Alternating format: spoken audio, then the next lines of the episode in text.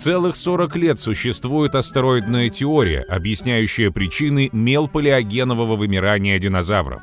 И не только динозавров. Ученые продолжают ломать копья.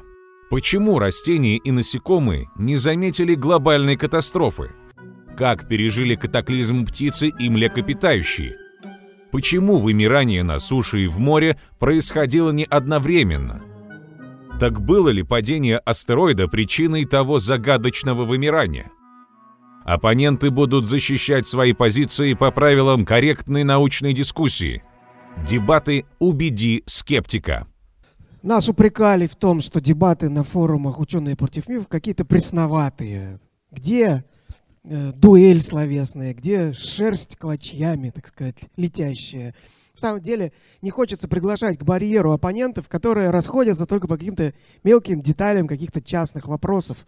С другой стороны, попробуйте-ка найти э, тему для больших научных дебатов, да чтобы при этом кто-нибудь из оппонентов не оказался обычным фриком. Но, кажется, нам удалось такую тему найти. Я, кстати, хочу поблагодарить и астрофизика Бориса Штерна, который ее недавно поднял в Фейсбуке. Итак, э, обвиняется астероид, да, который, возможно, виновен в массовом убийстве динозавров, э, морских завропсид, птерозавров и так далее. Но, может быть, он не виновен.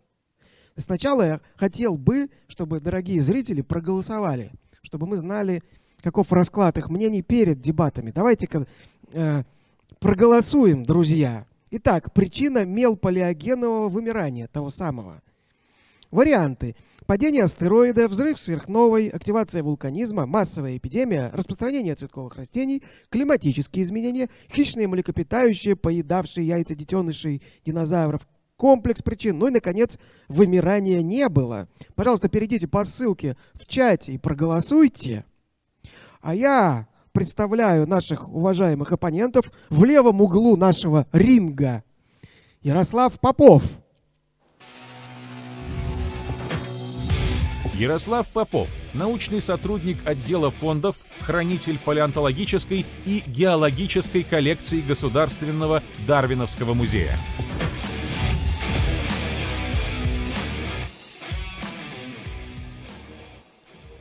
В правом углу Борис Жуков.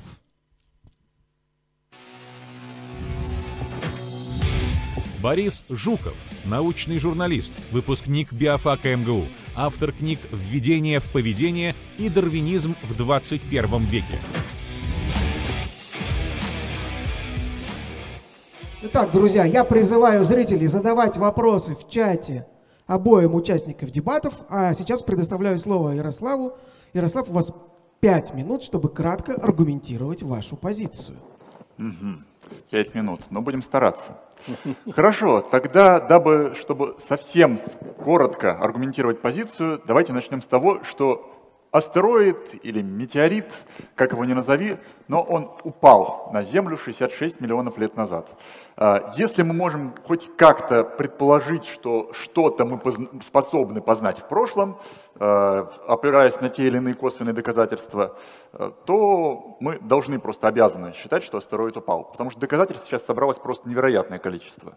С момента того, как отец и сын Альварес впервые открыли иридиевую аномалию, которая известна по всему миру, и которая как раз доказывает, что какие-то вот эти вот вещества, в том числе иридий, были привнесены к нам из космоса.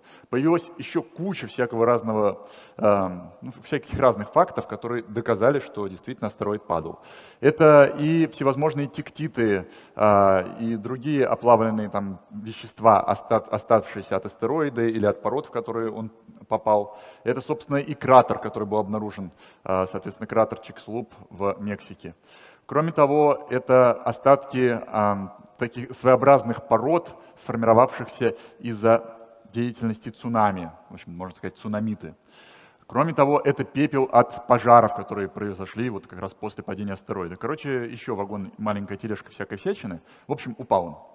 А, вот единственное, что как раз скептики предполагают, что возможно, что то, что астероид упал как раз в тот самый момент, как все вымирало, это ни о чем не говорит. Но ну, мало ли, какие гигантские астероиды и когда и куда падали. Но на этот счет есть множество, на мой взгляд, неплохих доказательств. Ну, например, а, если долгое время считалось, что в принципе к моменту а, значит, ну, к моменту окончания мелового периода уже все животные и так можно сказать, начинали вымирать, и разнообразие динозавров подсократилось, и птерозавров вроде осталось две с половиной штуки, да и аммониты что-то совсем уже э, захерели, стали какими-то скрученными, закрученными, в общем, нехорошо им было. То есть сейчас мы понимаем, что разнообразие это было потрясающее. Вот хотя бы те же э, птерозавры, которые были найдены в Марокко совсем недавно, доказали, что многообразие их было просто невероятное. А, но, с другой стороны, говорят, что хорошо, Значит, эти животные были многообразные, потом исчезли. Но чего же вот тогда, например, насекомые и растения толком никак не среагировали на эту границу? Но на самом деле, судя по некоторым данным, и они таки среагировали. Во-первых, есть а, значит, исследование следов погрызов разных насекомых, и оказывается, что эти погрызы кардинально меняются на границе как раз мела и. И причем в палеогене исчезает целая куча разных типов погрызов, что говорит об исчезновении целых группов, ну как минимум, там, не знаю, родов, а то и семейств отдельных живых существ. А, спорово-пыльцевой анализ также доказывает, что и с растениями было все очень даже нехорошо. Но и самое главное, что я, пожалуй, хотел бы сказать, что пусть астероидная гипотеза несовершенна, есть, в принципе, к чему придраться, но я пока не вижу никакой другой гипотезы, которая имела бы хоть какие-то доказательства. Ну вот. И, в принципе, если мы как бы смело можем утверждать, что вымирания могут быть связаны с абиотическими факторами, будь то похолодание, там, не знаю, извержение вулканов или же там, не знаю, изменение течений, то чем, собственно, астероид хуже? Почему в других случаях мы считаем, что вот какая-то внешняя катастрофа могла привести к вымираниям, а тут мы должны вот такой явный фактор и такую явную корреляцию э, как-то избегать. Ну, как-то так. Не знаю, ложился, не ложился. Даже Спасибо. у вас запас есть небольшой. Да. А, ну я старался. Минутка. Я очень старался. Замечательно. Я это ценю. Это зачтется вам. Спасибо. А, Борис, я полагаю, вы не совсем согласны из сказанного. У вас есть ну, пять я... минут, чтобы аргументированно возразить. Понятно. Я согласен, пожалуй, безоговорочно только с одним – что астероид упал. Более того, я даже не буду возражать, что упал он вот ровно, ну, по крайней мере, примерно в то же время, и упал туда, где там, от него остался кратер. Обычно так астероиды и делают. Что? Обычно астероиды так и делают. Падают туда, где да, потом что от астероидов обычно остаются кратеры. Э, значит, э, тут никаких вопросов нет. Но тут мне приходит на ум такое интересное сравнение, что вот в 1910 году прилетала комета Галлея, и в этом же году умерли Врубель, Комиссаржевская и Лев Толстой.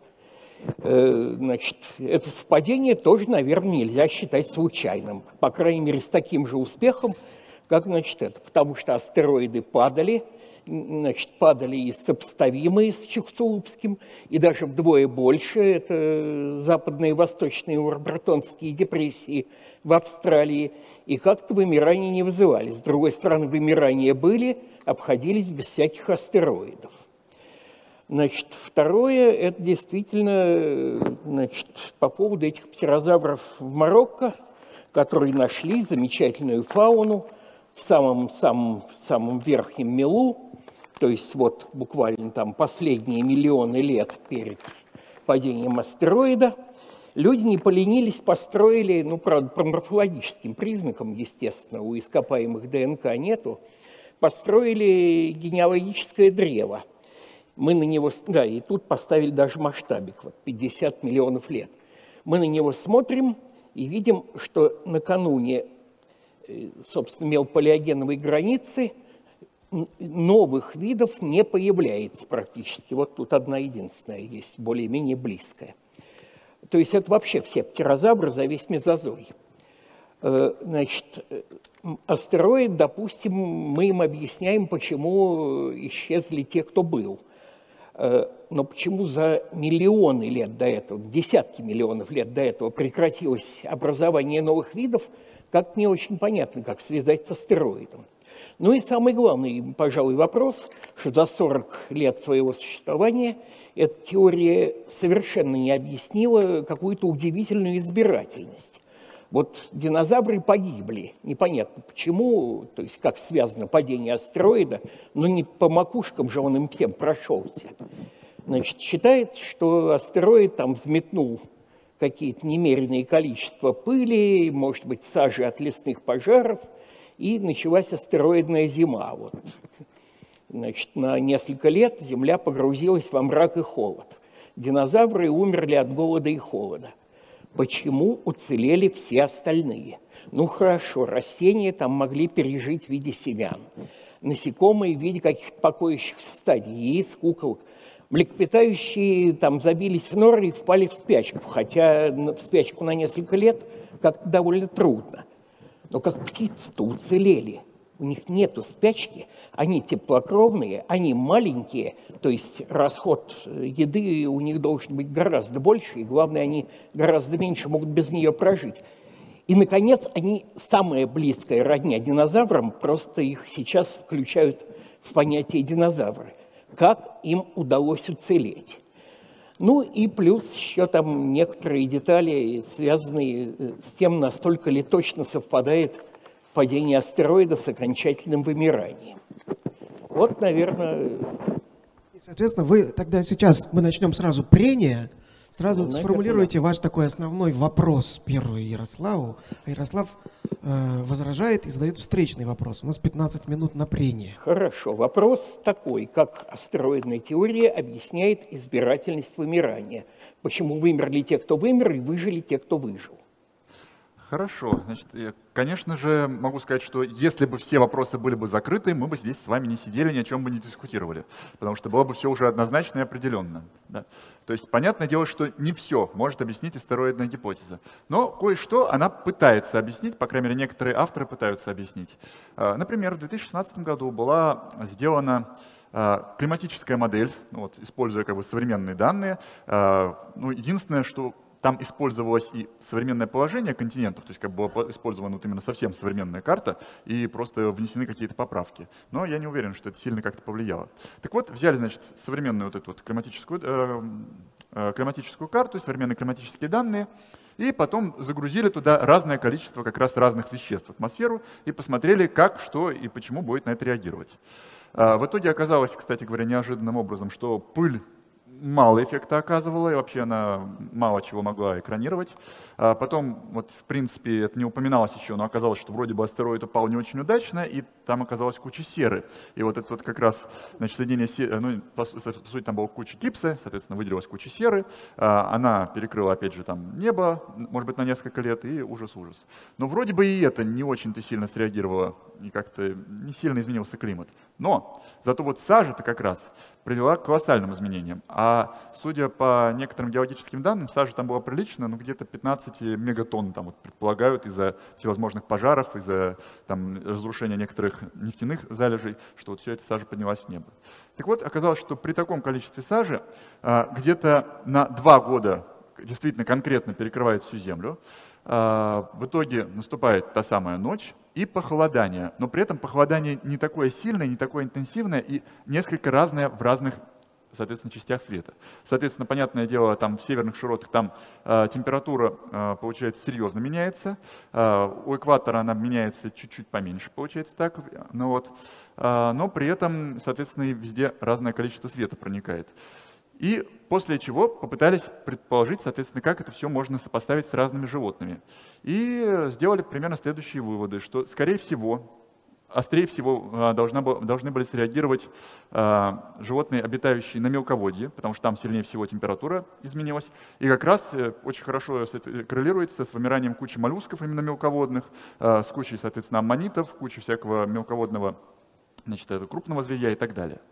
Глубоководные же организмы должны были слабо среагировать, потому что, соответственно, ну, пока до них дойдет, там изменения температуры уже будут незначительные, и действительно в основном глубоководные это выживают. Хорошо, это первый момент. Значит, что касается наземных э, экосистем.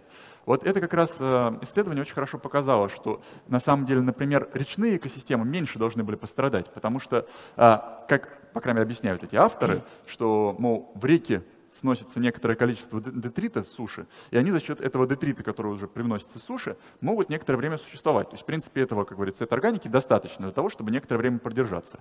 И вот пока там с суши какие-то органические остатки сносились, они могли спокойно выживать. И возможно, что поэтому, например, те же крокодилы выжили. А уже, как говорится, в чисто наземных условиях, ну там, как говорится, ужас-ужас, там растения вымирают, и, соответственно, вслед за ними вымирает самое крупное растительноядное зверье, а вслед за ними вымирают, понятное дело, и крупные хищники. Мелкие же млекопитающие, ну, как вы правильно заметили, они могут отсидеться в норах. А, насекомые, Два года, да, да? это все сказали, что, ну, да, ну, что там, они могли вылезать иногда, там, что-нибудь пожевать, вкусненько, какой-нибудь труп недоеденного динозавра, этого не- недогнившего динозавра. Ну, тяжело, но А птички? надо было держаться. Вот с птичками плохо, да, согласен. Но с птичками это ничего они не объясняли. не только. Но, но, но, но я зато могу вот что добавить, что все-таки считать, что птички никак не среагировали, не стоит. Вот долгое время, так как вообще птичья, значит, эта история не очень ясна, там кости сохраняются плоховато, было предположение, что, возможно, вот древние более ветки птиц, такие как эненциорнисы, там всякие конфуциусорнисы и прочее, они, в принципе, вымирали в течение всего палеогена, и вот концу- э, ой, всего мела, и вот, собственно, к концу мелового периода уже остались только так называемые неоорнитиды, то есть самые современные птицы. Но э, относительно недавно, опять же, вышла новая работа, э, которой были исследованы значит, несколько очень хороших местонахождений с запада Соединенных Штатов, и оказалось, что в Маастрихте, то есть в самом последнем веке, опять же, была целая куча еще вот древних птиц. То есть из 17 родов, которые были обнаружены, 7 было древних. И вот они полностью исчезают. То есть как минимум 50% птиц все-таки на это среагировали. Как выжили остальные, сказать сложно, какие у них были преимущества, но сказать, что птицы не вымирали, тоже как бы не пойдет. То есть явно с птицами тоже было все не так хорошо. Опять же, 50% э, от кого, от каких родов? Тем более 7 от 17 это никак не 50%. Да, хорошо. Не 50, сколько там получается? 40. Вот, хорошо, ладно. Но тут э, так- такие дела, что, во-первых, действительно, э, значит, не только с птицами проблемы, вот с теми же самыми мелководьями. Во-первых, из рек туда же должно было и выносить эту органику. Ну, понятно, что то, что не дожрали в самих реках, но тем не менее. Во-вторых, органика органикой, но уже еще и кислород нужен, а значит, на дворе астероидная ночь.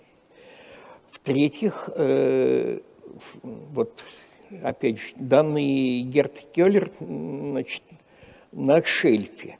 На шельфе, значит, на относительном мелководье, всего в 600 километрах от эпицентра этого самого ужасного взрыва. Значит, вот идет эта иридиевая прослойка, по которой это все меряют, а над ней слой форминифер абсолютно значит, мелового состава. То есть все те же 52 вида, которые были до иридиевой прослойки. И только потом начинаются вымирания. Ну, хорошо, давайте тогда обратимся к Герти Келлер. А, действительно, есть такое исследование. Ну, во-первых, у меня есть как бы большие вопросы, так ли это и по всей ли это земле, потому что вот Герти Келлер дает такие результаты. В другом месте очень хороший разрез изучили, значит, на Кубе. Там получилось, что вот прям четко вымирает, э, значит, весь э, соответственно, этот зоопланктон, э, всякие фраминиферы и прочее, именно прям вот э, в тот самый момент, когда у нас наступает иридиевая аномалия. То есть там совпадение полное. Так что с данными Герта Келлер тут могут быть некоторые варианты. Во-первых, возможно, что причина в переотложении. А, Во-вторых, есть еще такой момент, что в принципе экосистема могла как бы разрушиться из-за падения астероида, но это не значит, что все вымерли сразу.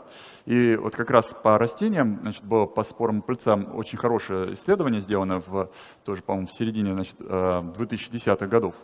И было показано, что в принципе значит, э, любые изменения, они не сразу отражаются в экосистемах. И если экосистема рухнула, пошел какой-то процесс, она может среагировать через какое-то время. Так что возможно, что фраминиферы частично, конечно, вымерли сразу, а остальные как бы вымерли уже чуть попозже, потому что постепенно уже начали рушиться все экосисте- экосистемы, ну и пока там все дошло до, до конца, вот они какое-то время еще посуществовали. И, кстати, что касается те- тех же спор и пыльцы, значит, э, опять же, вот было вот проведено детальное исследование, говорю, вот там по куче всяких разрезов и в Северной Америке, и э, в Евразии, и, соответственно, в Африке, то есть, ну, такое конкретно хорошая работа. И было показано, что, в принципе, растения все-таки среагировали на это миополиогеновое вымирание, хотя вот справедливости ради можно сказать, что среагировали-то в основном у нас только покрытосеменные, все остальные среагировали слабо. Но если не широкими мазками идти, а вот посмотреть такие детальные разрезы, которые очень хорошо, соответственно, сохранились, где можно послойно все это проследить, оказывается, что вот прямо после иридиевой аномалии а, наступает а, так называемый грибной пик А, то есть, когда исчезают практически все растения, сохраняются только споры грибов. Потом появляются какие-то некоторые споровые растения, потом гоосеменные, потом покрытосеменные. Пусть те же рода, что и до этого, но на некоторое время они исчезают в разрезе. То есть явно какой-то кризис был. И то, что растения смогли восстановиться в силу каких-то вот причин, соответственно, ну, наверное, из-за того, что они действительно могли в виде семян, там уж пару лет спокойно полежать и потом потихонечку прорастать обратно. Это не значит, что кризиса не было, что вся биота на это не среагировала. Но если растения там пару лет могут в виде семян полежать, то вот там яйца динозавров пару лет ждать не будут. Вот. Э, я, я бы хотел только попросить теперь, Ярослав, вы задайте вопрос, потому что, чтобы это не выглядело, что Борис вас допрашивает, а вы, значит, отдуваетесь. Теперь ваш вопрос. Не, ну я как скептик имею право ограничить ну, у нас, задавание нас, вопросов. У нас тут равные не, ну, права. Меня, хорошо, у меня вопрос, собственно говоря, самый главный. А какие альтернативы? Вот если, допустим, раньше еще можно было предположить, что какие-то там зверюшки появились, более крупные млекопитающие, вот, соответственно, экосистема поменялась, там все это пошло, значит, вначале там, соответственно, цветковые растения появились, потом вся экосистема стала перестраиваться, все это привело к появлению более крупных э, млекопитающих, и вот они там все яйца динозавров пожрали, динозавры вымерли. Ну, во-первых, причем здесь как бы зверюшки и там, допустим, те же аммониты, э, как это все вообще взаимосвязано. А, во-вторых, соответственно, сейчас вот данные такие, что млекопитающие-то были весьма разнообразны уже в меловом периоде и задолго до Маастрихта, и достаточно крупные были где-нибудь в середине мелового периода. То есть ничего, опять же, принципиально нового к концу мелового периода не произошло. То есть получается, что экосистема-то особо не изменилась. И, собственно, какая же альтернатива тогда? Если астероид не виноват, то кто же тогда виноват-то? В чем же тогда причина? Где доказательство того, что что-то другое привело к вымиранию? к сожалению, сейчас я что-то там было в самом начале ответа, что я хотел прокомментировать. И... А, да, насчет переотложений. Тут дело такое, что значит, э, эти все форминиферы лежат поверх иридиевой э, аномалии.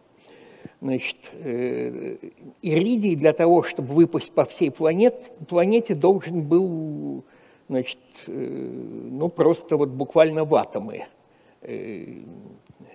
быть измельчен, вот этот иридий, который прилетел с стероидом.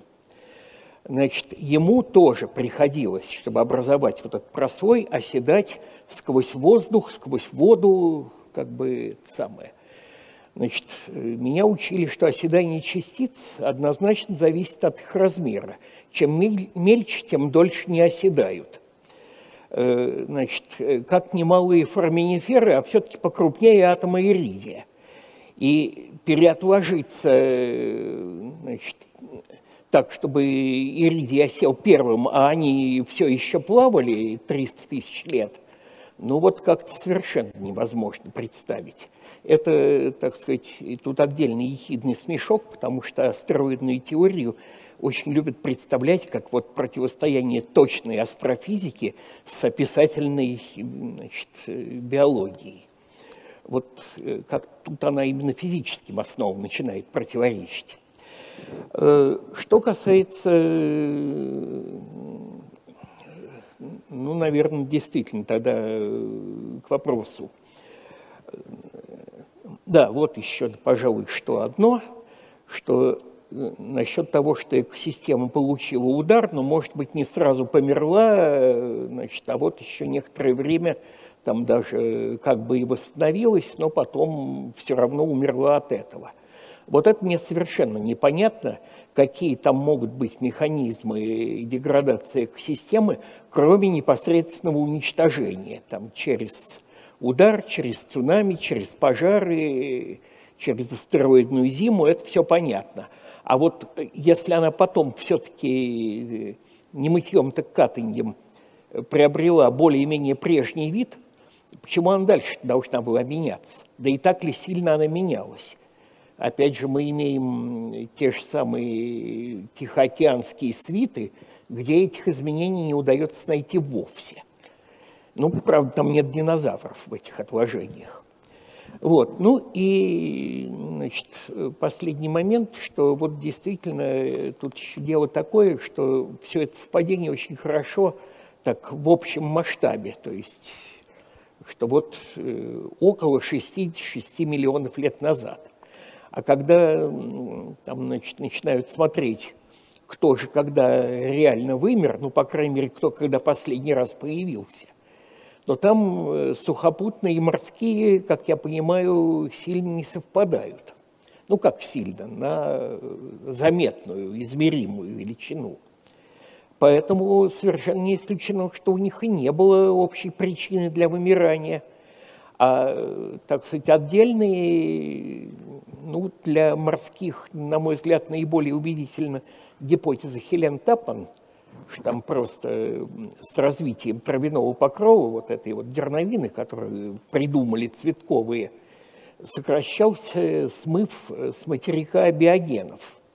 Вот. Ну и экосистемы морские реагировали на них так, как реагируют экосистемы.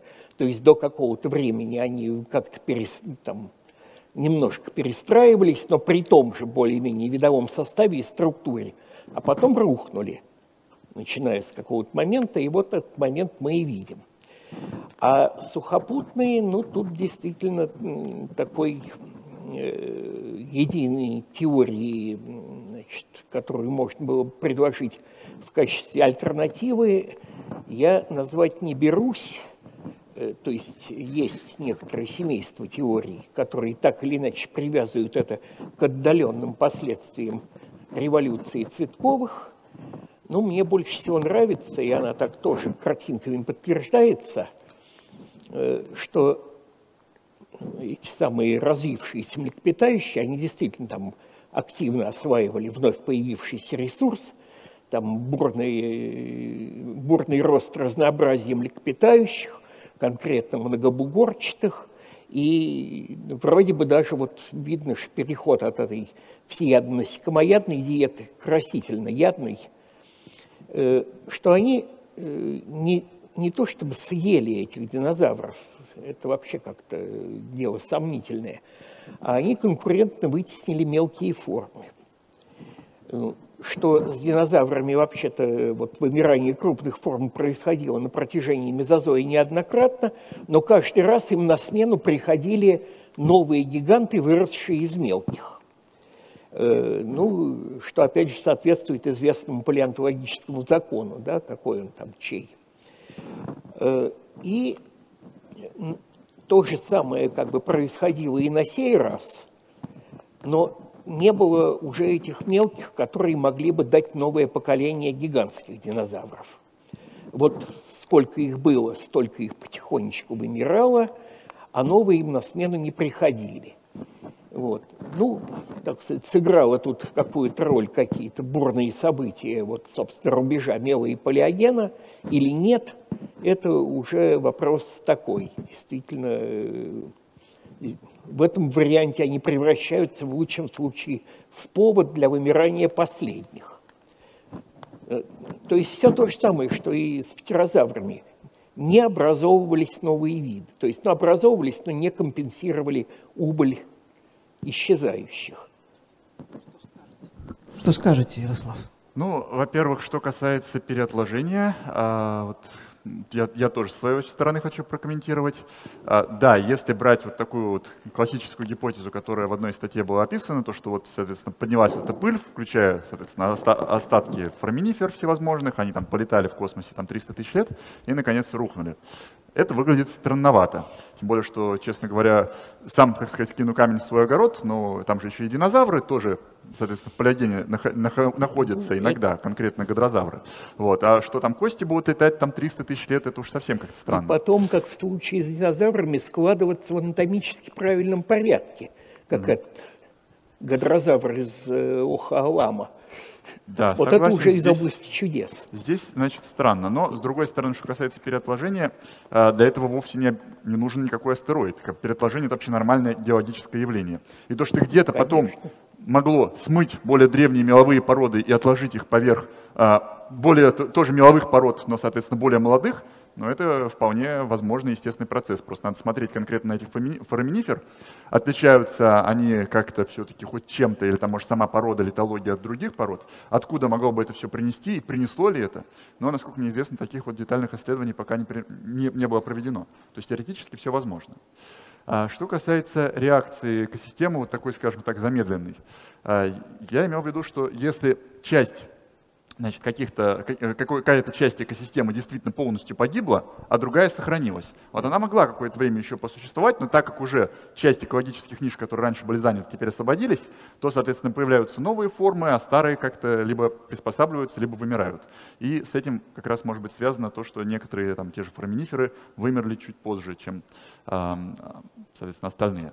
Да, и что касается, кстати говоря, тех же этих а, несчастных гадрозавров, ну, тут тоже однозначно сказать нельзя, тут всегда еще есть версия, что что-то не так там померили, что-то не так оценили, и всегда есть некоторые сомнения. Вот. Но есть еще и такой вариант, что возможно, что как раз именно гадрозавры-то и выжили. Ну, допустим, да, вот так вот просто сейчас э, от балды придумываю. Ну, а мы, нам известно, что те же гидрозавры жили на севере, в отличие от многих других динозавров, которые туда заходили. Возможно, что они, например, могли впадать в спячку на длительный период. И возможно, что они как раз, в отличие от других динозавров, как раз впали в спячку на пару лет и каким-то образом выжили, пусть небольшой группой, но и потом какое-то время еще посуществовали. Но кто же их знает? Мы не знаем полностью анатомии гидрозавров и не можем сравнить с другими динозаврами. Непонятно. А вот э, то, что все-таки сместили млекопитающие динозавров, мне это не совсем понятно, потому что, ну, сместили как бы из того же... мелких, мелких, ну, мелких. Из того же Маастрихта, допустим, из, той же, из того же Хелл Крик хотя бы, ну вот, известны мелкие формы, да. У, у нас известны, пожалуйста, на Дальнем Востоке куча каких-то там традонтит мелких и еще куча всякого мелкого зверья. То есть были мелкие динозавры в Маастрихте, никуда они не делись. Ну вот, опять же, смещение это должно было происходить как-то постепенно, наверное. Ну, оно а постепенно и как-то незаметно. Ну, а, и опять же, то, что не образовывались новые формы динозавров, это интересно. И это, кстати говоря, ну, действительно, я в нескольких статьях такое видел, что, соответственно, вымирание происходило, новые формы, ну не то, чтобы не образовывались, да, но их ну... образовывалось поменьше. Но с чем это связано, это тоже интересный вопрос. На самом деле, связано ли это с млекопитающими, но это уже, понятное дело, не относится к астероидной теории, просто так мысли вслух. Ну, в любом случае, да, что астероидам можно объяснить э, вымирание, но никак нельзя объяснить замедление видообразования.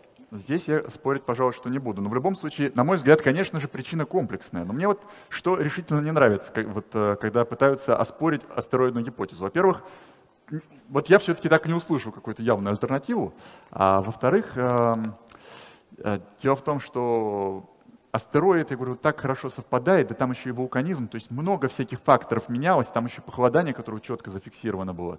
Вот. Что явно все это как-то должно было повлиять, и почему мы не должны считать, что это повлияло, вот я не знаю. Сейчас я должен влезть, к сожалению, в ваш диспут, потому что у нас сейчас э, время для вопросов зрителей. И у нас есть видео-вопрос, который хочет задать наш зритель Константин Спирин. Включите, пожалуйста, видео-вопрос. Привет, ученые против МИФ 14. Меня зовут Костя Спирин. И у меня к вам вопрос про упавший астероид. Действительно ли деканские трапы в Индии сформировались в результате интерференции сейсмических волн возникших из-за метеорита, упавшего на противоположной стороне Земли 65 миллионов лет назад. А могут ли деканские трапы открыть какую-то дополнительную информацию о причинах массового вымирания живых организмов в тот период времени? И проводились ли такие исследования? Спасибо. Борис, хотите так, сказать? Ну да, я могу ответить. Я, видимо, понимаю, о какой работе идет речь. Значит, там, э, что сами эти деканские извержения были запущены метеоритом, это просто совершенно невозможно, потому что они длились там около миллиона лет и начались за сотни тысяч лет до падения этого метеорита. То есть он упал где-то в середине процесса. Но была работа э, в 2015 году, я сейчас, правда, не вспомню авторов, э, которые, э, ну, у них там интересная экспериментальная часть, собственно, они перемерили, точно датировали много образцов, значит, этой извергнутой породы, вот, а э, теоретическая модель у них была такая, что, да, извержения шли уже довольно давно, но когда ударил Чукцулуп – Э, от этого сотрясения произошло слияние магматических камер, то есть более мелкие сливались в более крупные, в результате чего извержения стали реже, но гораздо объемнее. И вот это, значит, там сыграло ключевую роль. Ну, э, так сказать, что я могу сказать, э, что, во-первых, э, все те же вопросы, которые там можно задать к астероидной теории, можно задать и к этой, что почему воздействие было столь избирательным – и э, как она это вообще объясняет э, угнетение образования новых форм там, в ряде групп, э, именно в тех, которые в итоге не пережили этого рубежа.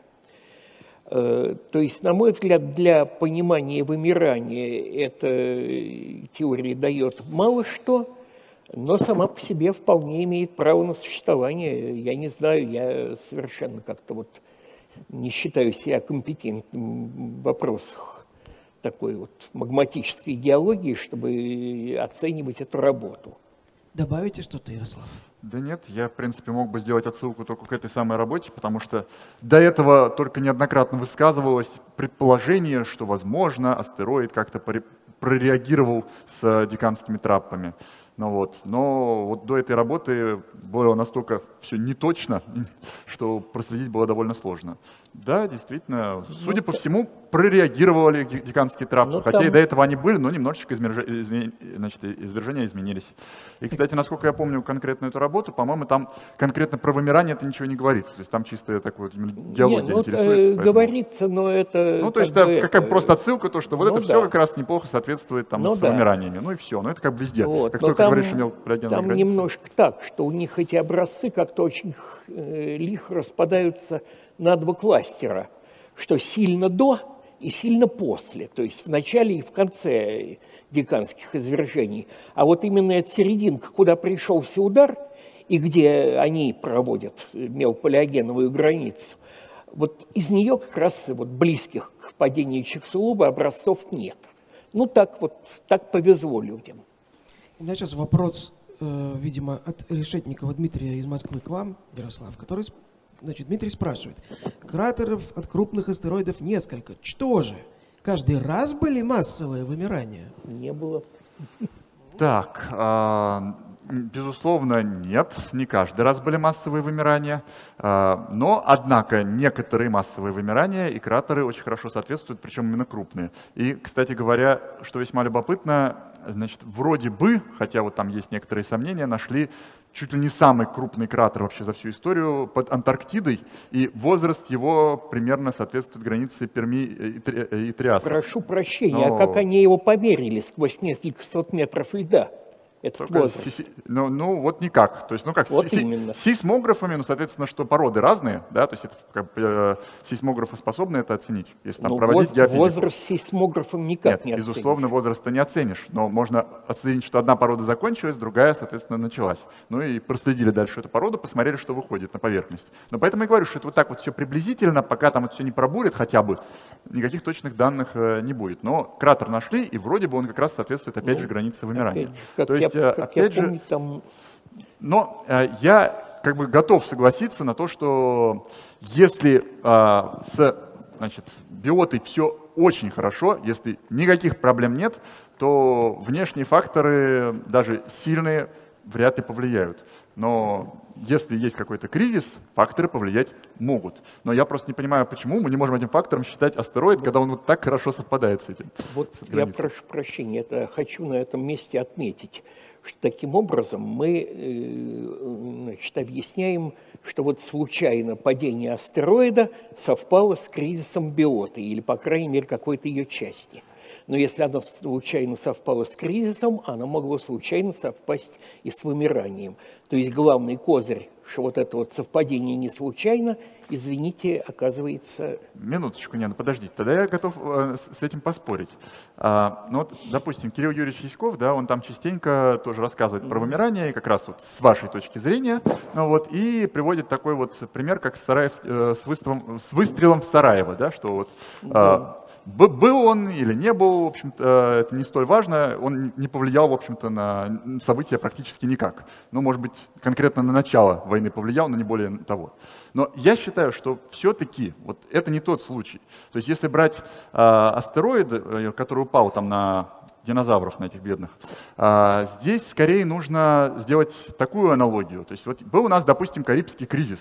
И вот предположим, что во время Карибского кризиса все-таки у кого-то рука дрогнула и полетели ракеты. И в итоге разбомбило всю Землю, в итоге человечество вымерло, вымерла куча всякой фауны. И потом вот, не знаю, какие-нибудь там новые существа разумные, там, не знаю, из космоса прилетели, здесь развились рептилоиды, прибежали. Неважно, пусть там каждый думает, как хочет. Изучают этот э, кризис и вот думают, соответственно, ну, из-за чего же это все случилось? Ну, наверное, случилось это все все-таки не из-за того, что конкретная какая-то ракета полетела изначально. Были другие внутренние причины. Но если бы ракета не полетела, как, собственно, она не полетела, ну вот, э, как бы, все продолжило существовать. Пусть там мы там и сейчас там мучаемся от всяких коронавирусов, еще от чего-то, но мучаемся как-то, все сидим. Ну вот, я думаю, что и с динозаврами та же самая история. То есть, да, у них было все нехорошо, и да, наверняка бы экосистема как-то бы перестраивалась. Но если бы не было вот такого вот мощного спускового механизма, то все бы не рухнуло. Или э, рушилось бы постепенно, и вот. получилась бы совсем другая картина. Коллеги, коллеги, у нас внезапно есть вопрос от Александра Панчина, кандидата биологических наук, который случайно проходил мимо и решил спросить. Прошу. Александр. Я, я не случайно проходил мимо, мне было очень интересно послушать именно эту дискуссию, потому что эта тема меня тоже очень интересует, ну, как, как любителя. Вот, а я читал, ну, Значит, общий такой вопрос э, к Ярославу. Значит, хорошая научная э, гипотеза должна иметь какую-то ну, на мой взгляд, прогностическую силу. То есть э, какие-то вещи, которые были э, неизвестны, какие-то еще факты должны потом открыться и соответствовать предсказанию некой гипотезы. И для меня в свое время, поправьте меня, если это не так, было удивительным узнать, что сначала предсказали эту гипотезу астероидную про динозавров, а потом нашли уже кратер от этого самого астероида. Причем я читал вот статья, одна была, по-моему, в Scientific Reports, про то, что для того, чтобы вызвать те предполагаемые климатические изменения, которые вызвало это падение астероида, астероид должен был еще правильно упасть, упасть в определенную часть э, Земли, где было бы много углеводов, чтобы было много пепла, чтобы было экранирование Солнца. Ну, я, может быть, путаюсь в каких-то деталях, но а, и что вот астероид попал именно в то маловероятное место на Земле, где его падение могло бы вызвать то, что предполагают Э, в рамках этой гипотезы. Вот, во-первых, поправьте меня, все ли я правильно сейчас сказал, и второе, если еще какие, если это правда, есть ли еще какие-то э, ну, предсказания, которые бы вытекали из астероидной гипотезы вымирания динозавров, э, которые ну, либо уже удалось проверить, либо, возможно, удастся проверить в будущем. Угу.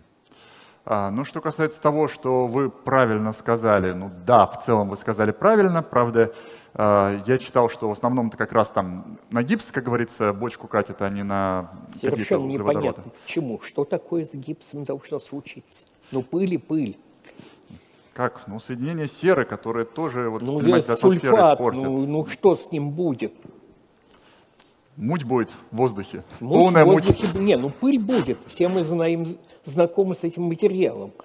Пыль, ну, конечно, будет. В общем, правильно, да, что он упал в, в нужное место или в ненужное место, не в нужное время, есть такие предположения. Больше того, вот только в этом году, я, к сожалению, не успел так детально ознакомиться, вышла статья которая, от а, значит, а, астрофизиков, которые просчитали, откуда конкретно должно было прилететь это тело космическое, которое упало на динозавров. И вроде как они даже посчитали, что это скорее был не астероид, а комета. Ну, вот, и просчитали ее траекторию, просчитали, куда она именно должна была приземлиться, под каким углом, соответственно, с какой скоростью, и вот чтобы вызвать то, что она вызвала. Да, действительно, вот считается, что упала неудачно. А что касается какой-то предсказательной силы, ну вот, а, ну, так вот сразу мне, честно говоря, ответить довольно сложно на этот вопрос. А, ну, как бы понятное дело, что мы всегда пытаемся понять, вдруг мы нечаянно не вымрем. Поэтому возможно, что а, чем детальнее мы будем разбираться в причинах массовых вымираний, в том числе в, э, в астероидных вот этих вот э, вариантах или там, не знаю, каких-нибудь вулканических, тем лучше мы поймем, чего нам стоит опасаться, чтобы нечаянно не вымереть. Вот. Э, ну и, в принципе, то, что здесь вроде как виноват астероид, судя по множеству факторов, да, э, позволяет нам предположить, что, возможно, и некоторые другие вымирания можно связывать с астероидами. Правда, вот пока что, к сожалению или к счастью, но ничего толком не подтвердилось. Ну, вот, не знаю, что еще тут можно предсказать, пока, к сожалению, Как-то так. Спасибо. Спасибо, Размытый ответ Ярослав. получается. Коллеги, я так посмотрел, что у нас сейчас где-то около 40 вопросов и меньше 10 минут, Ой-ой-ой. поэтому я сейчас прошу, ну, я понимаю, что мы на все не ответим, давайте мы так будем лаконичный блиц такой устроим. Я буду по очереди задавать вопросы, а вы будете так лаконично, емко отвечать. Наверное, тогда вопрос к вам, Борис. Э, Каково, вот спрашивает Будкарев Егор из Твери. Какое ваше мнение по поводу гипотезы о том, что динозавры вымерли из-за инбриндинга? Э, ну, очень странно, я не очень понимаю. Ну, то есть это может происходить с какими-то локальными популяциями, э, вот, но чтобы действительно э, там планетарный или континентально распространенный вид вымер из-за, ин- из-за инбридинга, я не представляю. Так, Ярослав, к вам вопрос от Романа Красноперова из Москвы. Известны ли вам работы по моделированию мелполиогенного вымирания без учета фактора падения астероида? Если да, то какой результат они дали? Так, а что касается моделирования. Кстати, интересно было бы сделать Да. такую работу. Ну, я, я не встречал, я не могу сказать, что как бы их нет, но мне они не Да. попадались. Но дело в том, что как бы известный факт, что сейчас у нас как бы в основном всякими моделированиями занимаются зарубежные коллеги, а там наиболее широко распространена именно метеоритная гипотеза, и поэтому все моделирование проводится именно с учетом астероида. Так что мне не попадались такие работы, увы. Это хорошая идея, кстати. Так, вопрос, ну не знаю, он по смыслу, мне кажется, опять к Ярославу, но вот я- он длинный просто. Виталий Дарт Севен из города Братска спрашивает, если я верно помню, то по археологическим данным, наверное, по палеонтологическим, на протяжении юрского периода заурихии, орнитихии и птерозавры были распространены повсемерно, повсеместно и равномерно, чего не наблюдается в меловом периоде. Да и насколько помнится, совпадение, в кавычках, мелполиогеновой границы с иридиевой аномалией довольно сомнительное, и динозавры до него не дожили. Возможно, у динозавров уже и так все было не сладко, астероид просто забил последний гвоздь в крышку гроба. Ну, я уже говорил, что в принципе у динозавров были некоторые проблемы, но я не думаю, что без какого бы то ни было внешнего воздействия они такие бы вымерли бы и все бы и фатально. Вот. А если учесть, что там на самом деле не только динозавры, там кризис там в тех же морских сообществах был еще и покруче.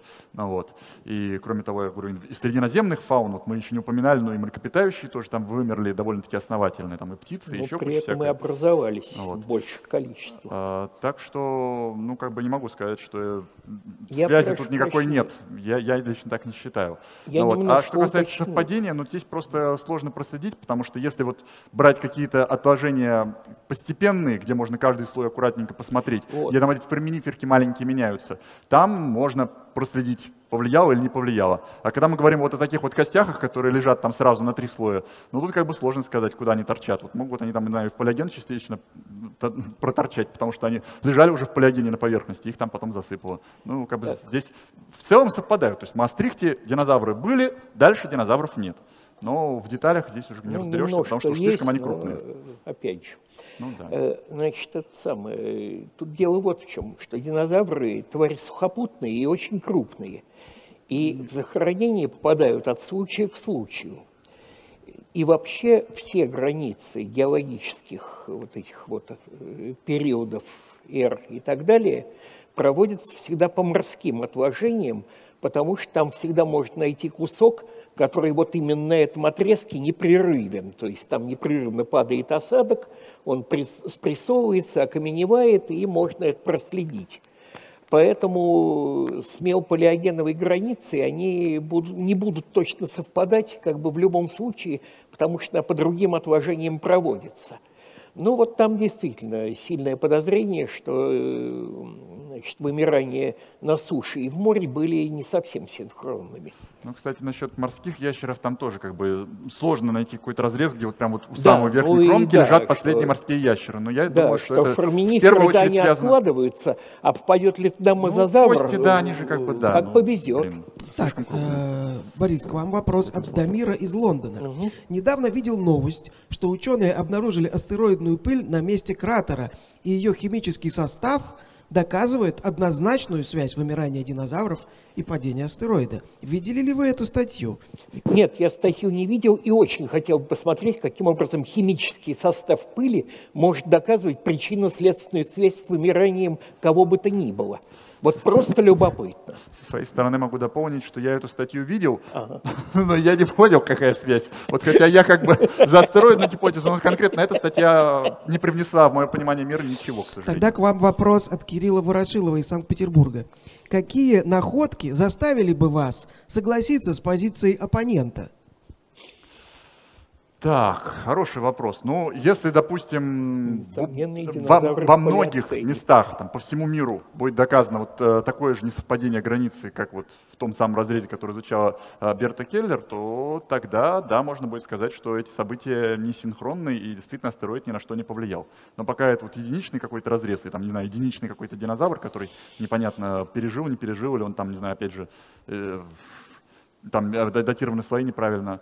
Ну, вот я пока не готов отказаться от этой гипотезы совсем. Тот же вопрос вам. Э, Вот тут сложнее, но я бы, по- пожалуй, уповал не на находки, а на какой-то внятный механизм, каким образом э, значит, астероид вообще мог так подействовать. И главное, мог подействовать так избирательно, вот как мы видим. То есть ровно на те группы, которые вымерли, и не подействовать на те, которые выжили. Вопрос от Нетрикса. Ярослав, вот уже поднималась тема водных э, заврапсид. Может ли астероидная гипотеза объяснить вымирание водных форм динозавров, ну, имеется в виду водных, так сказать, тех Ну, самых репти- ящеров, которые вымерли, да.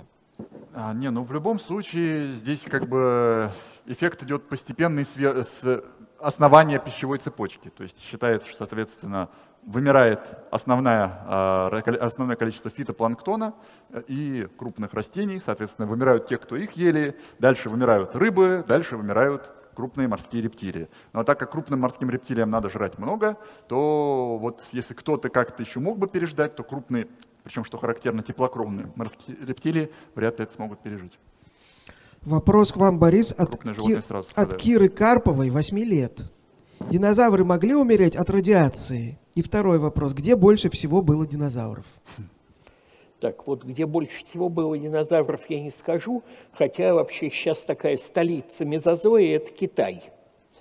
Э, Вот, э, до, до того была Северная Америка, а, а сейчас Китай. Э, Насчет от радиации умереть могли, вымереть нет. Так, вопрос Ярославу, наверное, от Юлианы Лыжиной. Как отличают сокращение разнообразия размеров популяций от изменений климата, которые привели к уху- ухудшению сохраняемости останков? Так, сейчас. Да, вот я пытаюсь как-то в голове это уложить. Вопрос Вот это изменились климат, и климат изменился так, что ухудшилась сохраняемость останков, понимаете мысль? А при этом разнообразие не, ух- не, не ухудшилось. Ухудшилась сохраняемость, то есть это То есть, э, артефакт. короче говоря, да, получается, что вроде бы как никто не вымер, а просто вот изменились условия захоронения. Фу, ну, на самом деле, У меня конечно, интересная мысль, кстати. Мысль интересная, но как бы по всей планете, ну, это Ну, сложно вот- себе представить. В отдельных местах, безусловно, там, как говорится, мог уровень моря измениться, там, да, могли, могли, не знаю, какие-нибудь течения измениться, а, могла река какая-нибудь, которая раньше откладывала отложения, тоже куда-нибудь другое место переползти или высохнуть напрочь. Но чтобы по всей планете вдруг условия так изменились, что перестало все захораниваться совсем, ну, это странно, правда. Так, и вопрос, вопрос от Светланы Гусейновой. Как вы относитесь к теории вымирания вследствие изменения уровня кислорода в атмосфере? Борис. Ну, тут тогда надо выяснять, а что случилось с кислородом в атмосфере. То есть э, кислород в атмосфере существует постольку, поскольку его производят э, ну, в основном зеленые растения. Э, значит, если там с ним что-то случилось, значит, что-то случилось с растениями. И объяснять надо тогда это. Э, Ярослав, вы согласны? Э, Ну, в принципе, я согласен, но для начала нужно зафиксировать, что вообще что-то с кислородом случилось. Да, это а тоже, как бы конечно, это вообще неплохо. по геохимии на самом деле сейчас очень хорошо фиксируется. И вот как раз как там не ковырялись в этих слоях, ну, что-то по кислороду никаких изменений никто ни разу не замечал. В других отложениях, пожалуйста, вот в Кембрии там очень даже это хорошо коррелируется. Вот как раз Андрей Юрьевич Журавлев с коллегами постоянно значит, занимается этими исследованиями. И действительно оказывается, что чем больше кислорода, тем как бы живность их лучше. Но я думаю, что это не про динозавров. Так, коллеги, сейчас нам будет, наверное, интересно посмотреть, как изменилось мнение аудитории в течение вот нашей беседы, поэтому я прошу еще раз запустить голосование и прошу наших зрителей повторно проголосовать о причинах мелполиогенового вымирания. Опять же, тот же список причин, пожалуйста, повторите ваш выбор оперативно.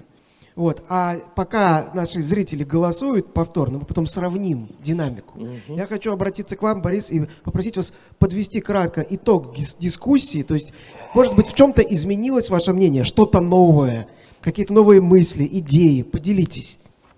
Ну, вот, пожалуй, действительно новая мысль. И, честно говоря, я бы хотел человек, который прислал этот вопрос, там вообще, я не знаю, как мы будем присуждать вдвоем книгу. Две книги будете вот, присуждать. Замечательно. Это действительно попробовать сделать модель, значит, исходящую из того, что астероида вообще не было. То есть вот как бы в этом случае развивались события. Э, честно говоря, вот такая, не знаю, если бы у меня были знакомые люди, занимающиеся таким моделированием, я бы просто подсунул им эту идею. Потому что мне кажется, это очень интересно, вот действительно сделать и сравнить. Так, а в остальном удалось вообще, вообще, так сказать, вашему оппоненту вас чуть-чуть хоть куда-то сдвинуть, так сказать? Да я бы сказал, что, пожалуй, нет. Только укрепились, да? Так, хорошо. Ярослав, ваше слово. А, ну, я, в принципе, и до этого считал, что причина-то была комплексная в целом, но и как бы все аргументы оппонента меня лишь в этом убедили. Но ни один аргумент тоже, к сожалению или к счастью, не убедил меня в том, что астероид тут ни при чем, и что есть какая-то другая внятная причина, почему именно тогда, именно в этот момент, собственно, все экосистемы рухнули. Так что да, я не считаю, что астероид виноват во всем, но я считаю, что астероид повлиял и повлиял радикально. В чем-то, товарищи, да, но далеко не во всем. Так, теперь э, у нас вопрос э, авторов лучших вопросов. Я так понимаю, что вы определились уже. Да. Сейчас я найду этот вопрос. Его задавал э, Роман Красноперов из Москвы про работы по моделированию мел палеогенного вымирания без учета фактора падения астероида. Я так понимаю, что ваша книга, Борис принес свою книгу э, «Дарвинизм в 21 веке», очень толстая книга, прям вообще, я э, восхитился. Вот, он ее подпишет, значит, нарисует свой автограф, и Роман получит книгу замечательную. Так, Ярослав, я могу для вас напомнить, какие вопросы были? Да, пожалуйста. Значит, смотрите. Были вопросы. Значит, первый вопрос был про вот эти деканские трапы. Угу. Значит, был вопрос про то, что вот кратеров от крупных астероидов несколько, и что же каждый раз были массовые вымирания. Были вопросы, но я сейчас перечисляю все, не только которые к вам были вопросы. Э, ваше мнение по поводу того, что динозавры вымерли из-за имбриндинга. Вот. По поводу э, того, что там, возможно, динозавров уже и так все было не сладко, астероид только их, значит, добил, доконал. Значит, вопрос про то, что, диноз... э, э, что ученые обнаружили астероидную пыль, ее химический состав доказывает связь, значит, астероида и, дино... и вымирания. Значит, вопрос, какие находки заставили бы вас усомниться с позиции оппонента. Вопрос, может ли астероидная гипотеза объяснить вымирание водных форм. Вопрос, а могли ли динозавры вымереть от радиации. И вопрос, как отличают сокращение разнообразия от вот, ухудшения э, сохраняемости остатков. Я, и, наконец, про кислород в атмосфере. Вот.